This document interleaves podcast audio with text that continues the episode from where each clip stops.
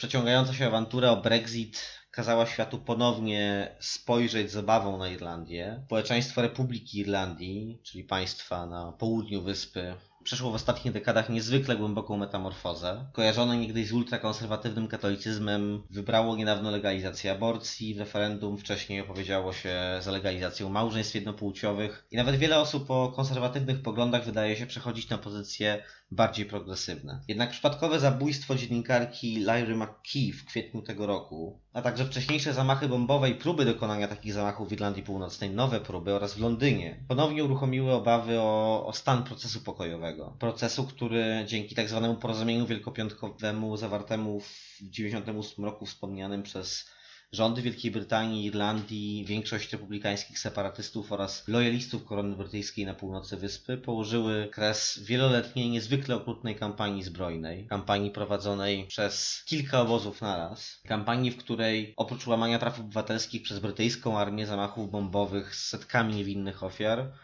było mnóstwo mafijnych porachunków, gier służb specjalnych, prześladowań na tle, na tle religijnym, brutalnych aktów zemsty, handlu bronią i narkotykami oraz innych efektów długiego trwania brytyjskiego kolonializmu. Degeneracja od polityki do no, przestępczości zorganizowanej była tutaj procesem niezwykle dojmującym e, i niezwykle tragicznym w skutkach. Ten czas nasilonego konfliktu nazywany jest The Troubles, kłopotami właśnie. No i na czym polegały owe kłopoty opowiem właśnie teraz w drugim odcinku Emancypacji.